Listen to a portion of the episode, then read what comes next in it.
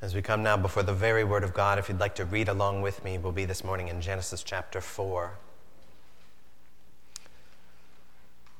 This will be from Genesis 4.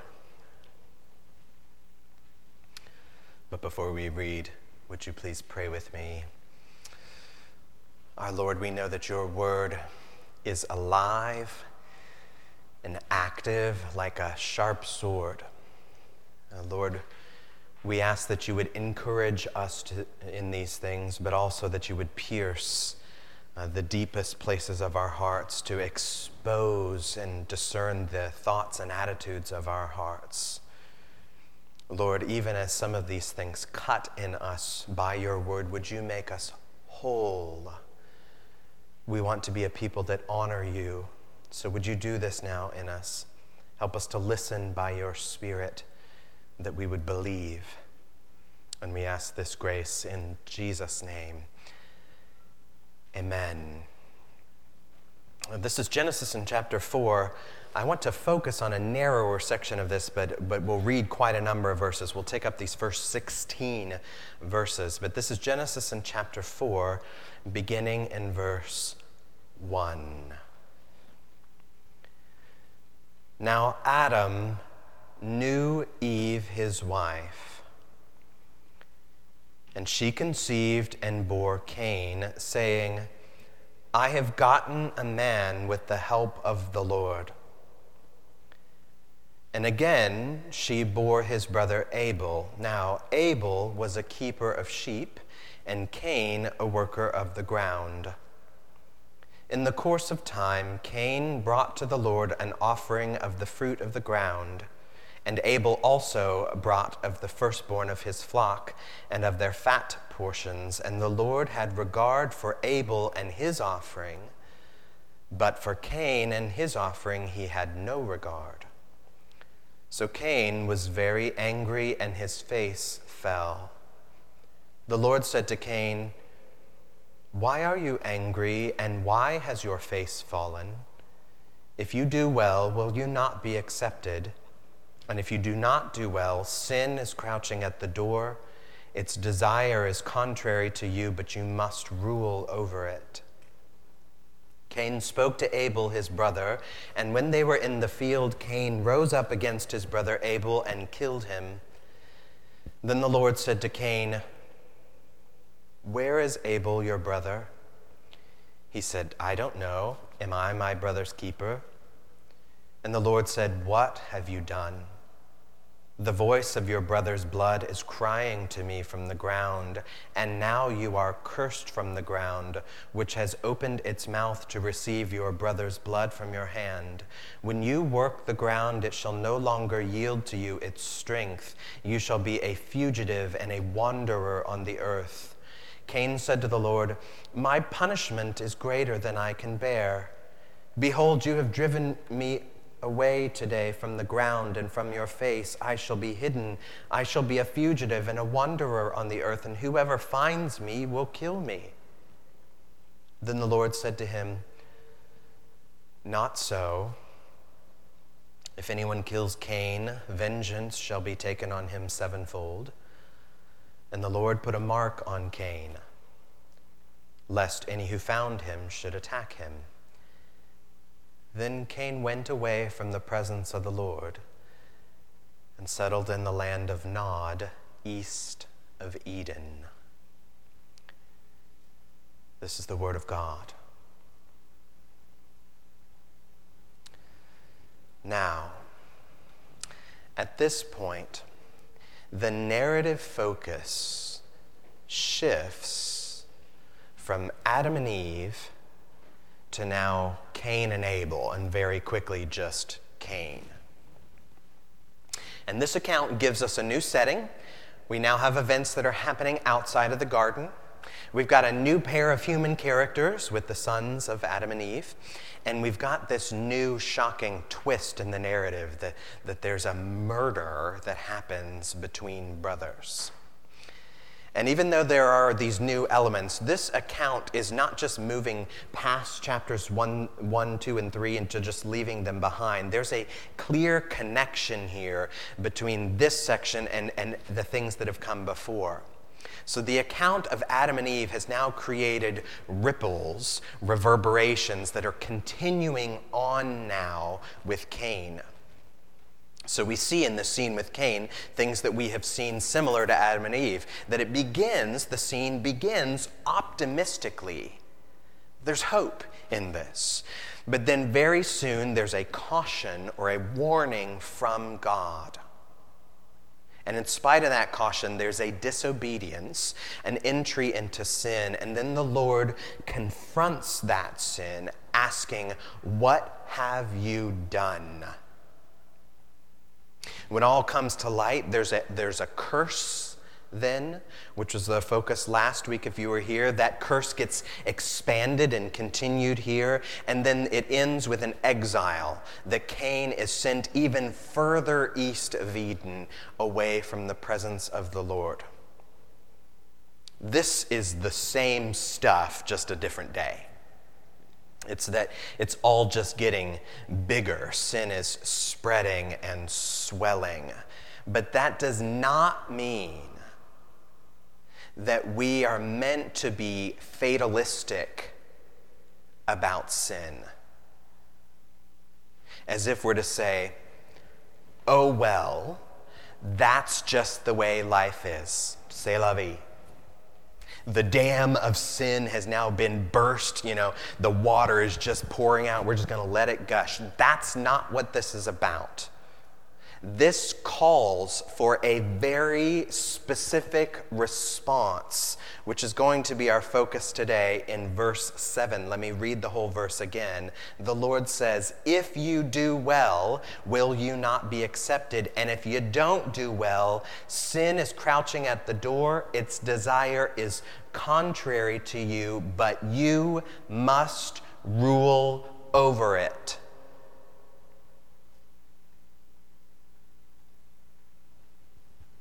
Now, what does that mean for us?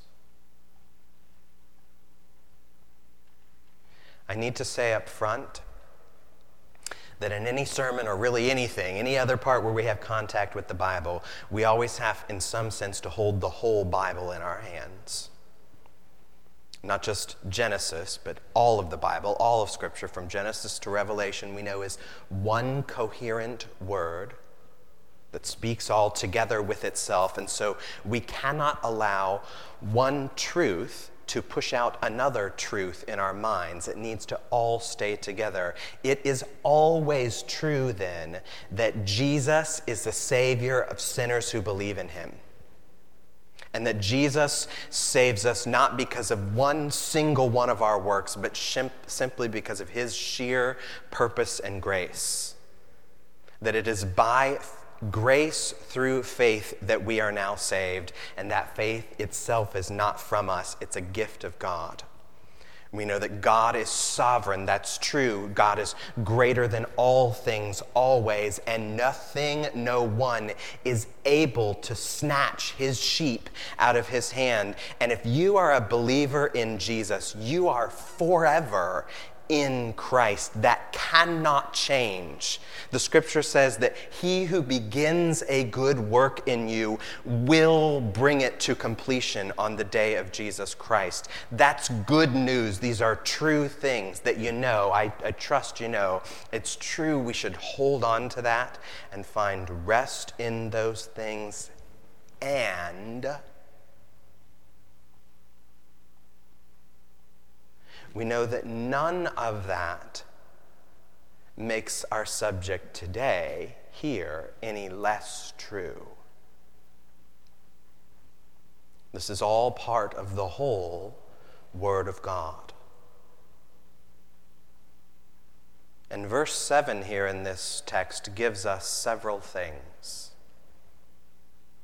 It gives us a fact sin is at your door. It gives us a problem about that fact that sin desires you. And then it gives us a solution to the problem about that fact. And the solution, at least here in this text, is not you're saved from sin. Although I hope you are. If you're a believer in Jesus, you are saved from sin. Without Jesus, all of this is going to be a fool, fool's errand. But that's not what this says. It's not you're saved from sin. It also doesn't say you should admit your sin, confess your sin. We need those too, but those are words. That's not big enough here. That's not what this is after. The solution given here is that you must rule over sin. Don't just watch, don't just wait for something to happen. You must rule over it. This is something you must do. You must rule over it. You must master sin. The theological term that we use for this is a big fancy one. I like big fancy words. It's called mortification of sin. Mortification of sin. And when we mortify something, it's not to say that we're embarrassed, you know. I bent over, split my pants, and I was mortified. It's not the kind of thing we're talking about here. To mortify is similar to the word mortician, as if those who deal with the dead. To mortify sin, and the way that you master it is to put sin to death. That's the way that the New Testament speaks about this, even in the light of Jesus. Colossians 3 put to death what is earthly in you. Galatians chapter 5 those who belong to Jesus have crucified the flesh. Romans 8 by the Spirit put to death the deeds of the body. This is a high stakes game.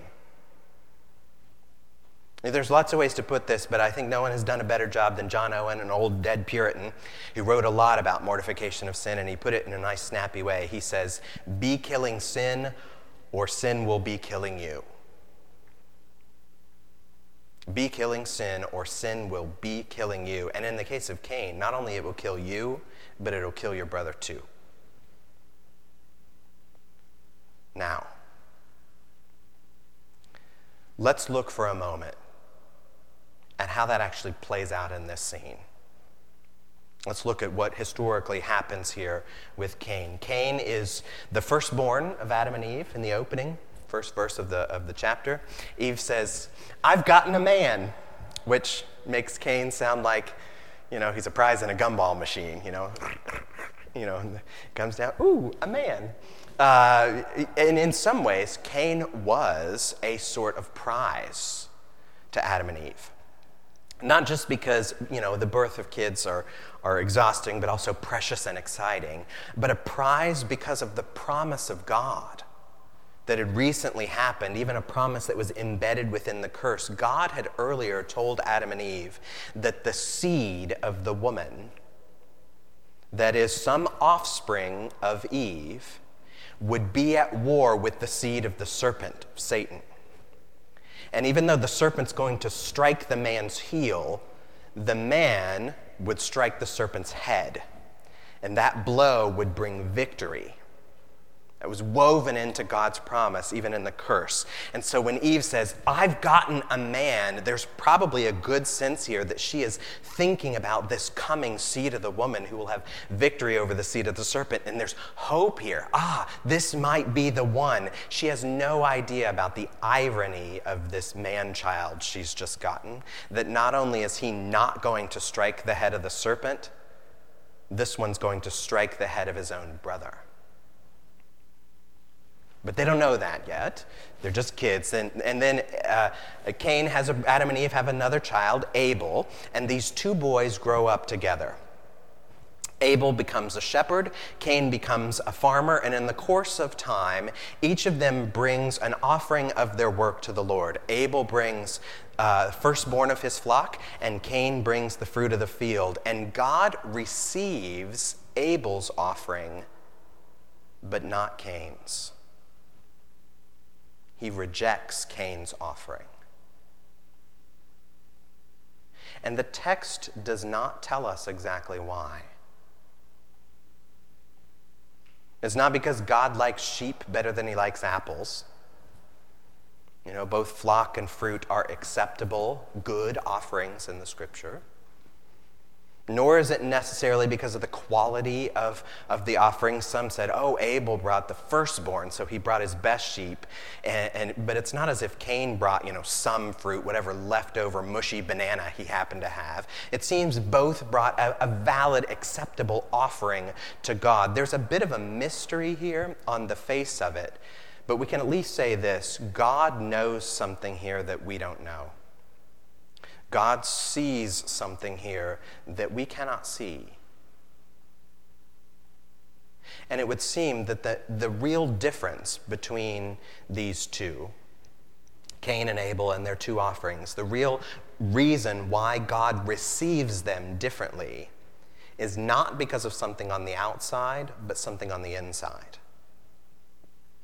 That the real difference is not between the offerings but a difference between the offerers. That's why the author of Hebrews draws on this in Hebrews chapter 11 by saying, Abel offered by faith, but Cain did not. There's something here that we're dealing with unseen places beneath the surface. And it seems as if Cain himself is unable to see beneath the surface of his own skin. Because when Cain's offering is rejected, Cain becomes upset, sullen over this.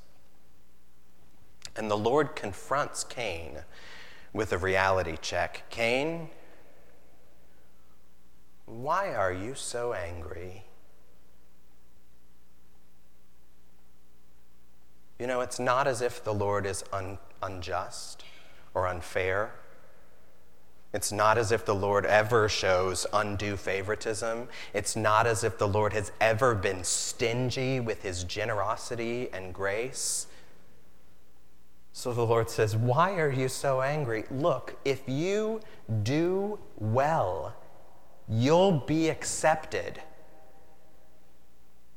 Which suggests here that there is something very unwell going on that sin is now at Cain's door and he needs to rule over it. He needs to master it. He needs to, to mortify it. And there's a strong sense here in the words of God that if Cain changes something, he will be received just as Abel was. But Cain doesn't ask how to change, Cain doesn't ask for help in changing. Cain doesn't try to change anything at all. He just lets the sin lie where it is. And as a result, because Cain did not kill sin, he kills his brother instead. That's dramatic. I know. I think it's supposed to be. You know, imagine if this happened today. You know, we're, we're, not, we're not talking about first humans in the garden. You know, it happened next door. Adam and Eve is the family that lives just outside of the church. And so, you know, this happens. And of course, it would be on the news. And they would interview the neighbors, as they always do. And, and you know, what's going on? You know, did you know Cain? Oh, yeah, I knew Cain. It's a shock. Cain seemed like a really nice guy. You know, good farmer, great fruit. I'm shocked. You know, all of this scene here seems really surreal, kind of bizarre. It seems outside of the realm of most of our experience. If you're like me at all, you might look at this and go, yikes, I cannot imagine doing what Cain did. And you're probably right. You know, most of us during the course of our whole lives will not sink so low as to kill a man much less to actually kill our own family. But at the same time, let's not be so naive as to dismiss what's happening here. Because these events are probably closer than we're, than we're willing to admit. There are lots of ways to destroy life more than just to simply kill it. You know, when, when, when unchecked sin gets its way and is allowed to rule over us, it turns us into some really ugly beasts. Not just turn us into murderers, but turn us into grumblers, turn us into sluggards, racists, worrywarts. Unchecked sin can turn us into gluttons or liars or fools or cowards or just empty, apathetic shells of people who on the outside seem like really nice folks. So we have to face this. Sin is crouching at your door, and it desires to have you. So, what are you going to do about it? If you do nothing about this, you lose. No question. If you do nothing, you lose. You will be consumed because sin is not doing nothing, it is quite active. You must rule over it. You must be diligent to put sin to death. And we know this is something that we cannot do on our own, of course. This is the work of God's Spirit in us. We, but we also know that God's Spirit works in us and through us, but never against us or apart from us. That we are a vital, engaging part of the Spirit's work in us. So the response here isn't sin is at your door. So why don't you have a seat and a cherry limeade while I deal with it? There is an urgent, important call here. Rule over this sin, mortify it, and put it to death. So then the question becomes how? That's a question Cain didn't ask. That probably ought to have been his first response, but it wasn't. We want to make that our question, however. You know, to acknowledge, Lord, hey, sin we know is destructive in us, it's dishonoring to you. We need your help now. How do we rule over it? And in the rest of our time, let me suggest that we take up two particular things in our hands and use these as tools of the Spirit that will help us mortify sin. The first tool is this a radar. A radar. Here's what I mean sin is crouching at the door, it's not just sitting there. Sin is crouching. The image is that sin is lying flat like a lion would, stalking its prey. It's like a cat who's getting ready to pounce on the mouse. So sin does not just come up to the door as a guest, knock, knock, stand there. Hey, can I come in, please? Sin is crafty. It is not always or even often obvious then. And sin is often hard to see, especially in ourselves. So many times, our own sin is more obvious to other people than it is to ourselves. Partly because we just have so much pride that, that there's the log in our own eye that had, gives us trouble in seeing what's going on. So we need some sort of radar to see it. And that radar may be wise or trusted people who love you. Perhaps some of those people are in this room, even. Someone who might come to you and say, Hey, listen, I know this is awkward, but there's been a particular lion of sin that's lurking around your yard, and I'm concerned, and I care about you, and so I just want you to know Now, I know it's embarrassing to have sin pointed out to you, but listen, it is way better to have that pointed out than to just persist in some sort of ignorance or denial. If that ever happens, it doesn't necessarily mean that the person is right. Anyone can be wrong, of course. But if someone does that, do not blow them off. In fact, we want to invite this sort of experience in and then listen to the radar.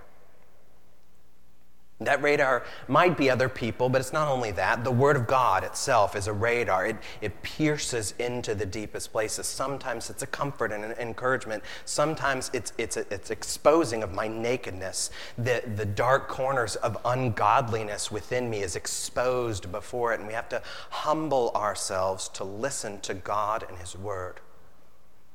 And radar can also be some sort of indicator that happens within ourselves. Did you notice Cain? after his offering was rejected, but before he ends up murdering his brother. In that space in between, did you see his response? He got very angry, and his face fell, is what the text says. That Cain's very body his posture, his demeanor, his emotions on the surface are now showing symptoms of a deeper problem of sin underneath. This radar is blaring loudly, but Cain isn't listening.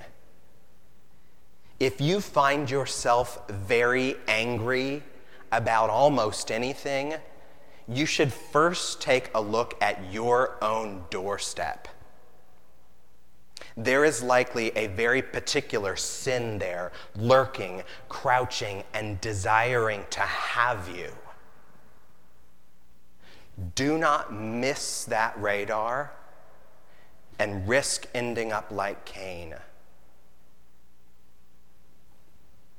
We need a radar because we cannot master what we do not see.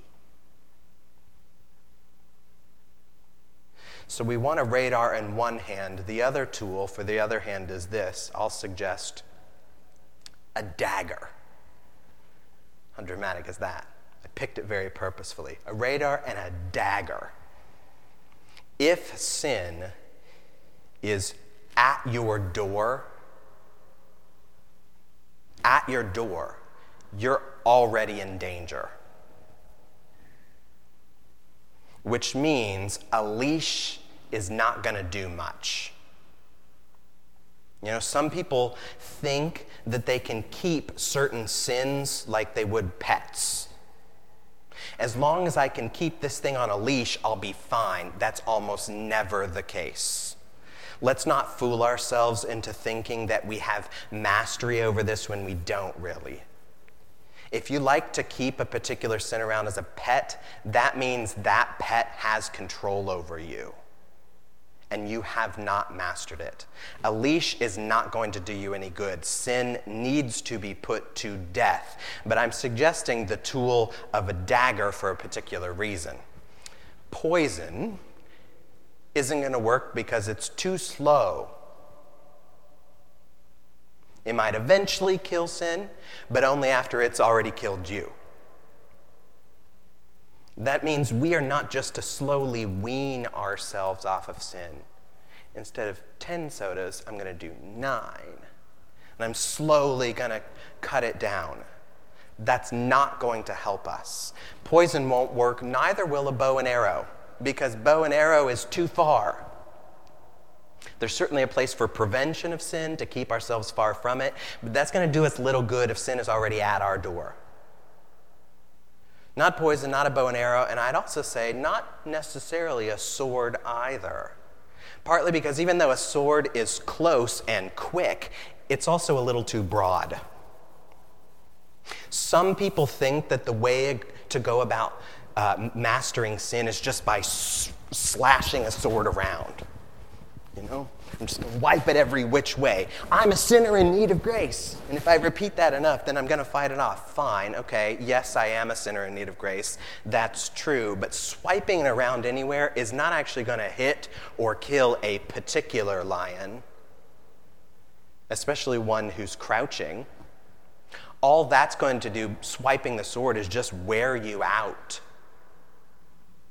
In order to be actually effective in killing sin, the strike needs to be targeted. And a dagger is short and specific, close enough to be able to do that. So, an example of this is have you ever had a person who, who has sinned against you and somehow you have a confrontation about this, and the person says, I'm sorry for what I did? And you go, What did you do? What are you sorry about? I want you to know, I, what are you sorry for? And they say, Well, you know, all of it. You know how insulting that feels? And how far that misses the mark, the person may not even understand what sin they actually are trying to repent of. We, we want to know what specific wrong did you do and, and that you now want to change. That is how you put sin to death. That's how you kill sin. You need to deal with specific sins specifically. So these are the two tools we want to take up tools of the Spirit to mortify sin, one in each hand, a radar to see it, and then a dagger to target it. As I wind this down, let me just say this final bit.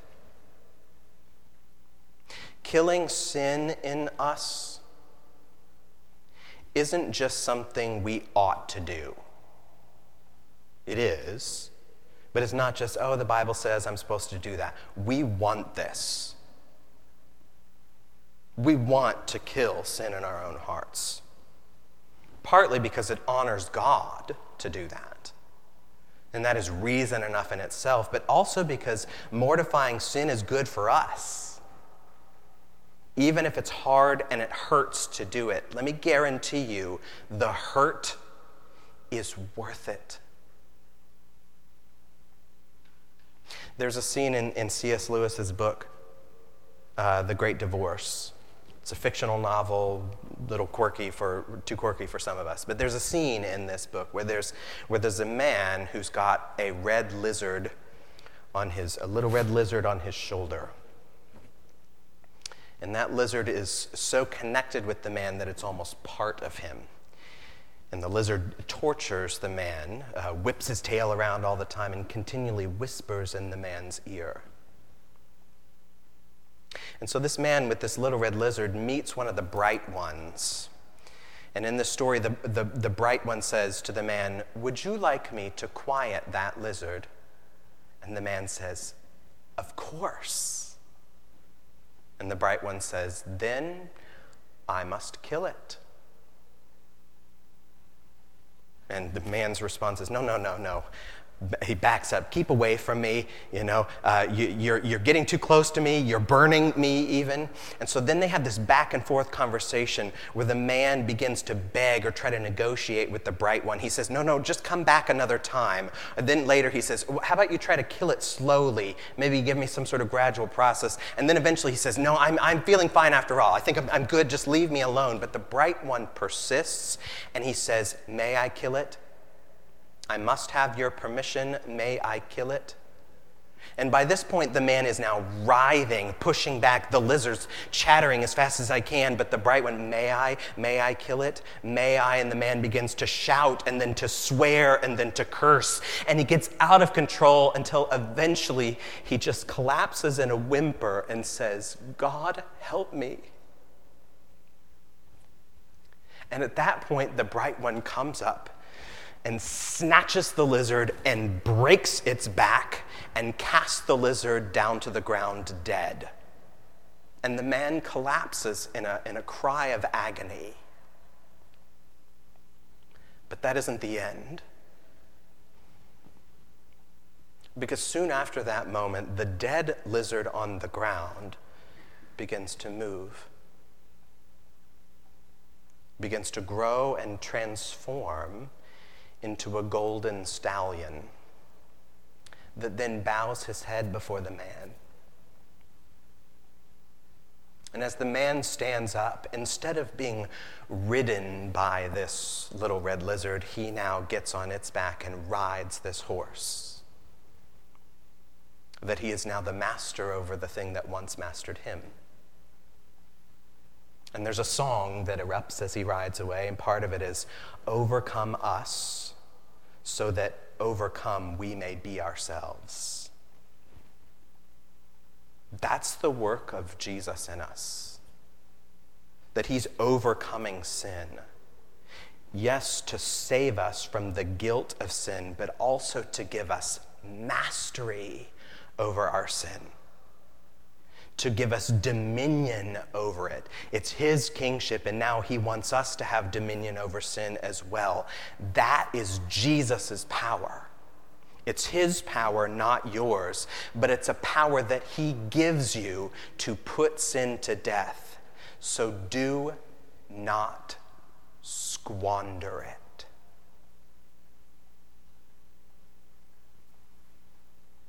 Would you pray with me?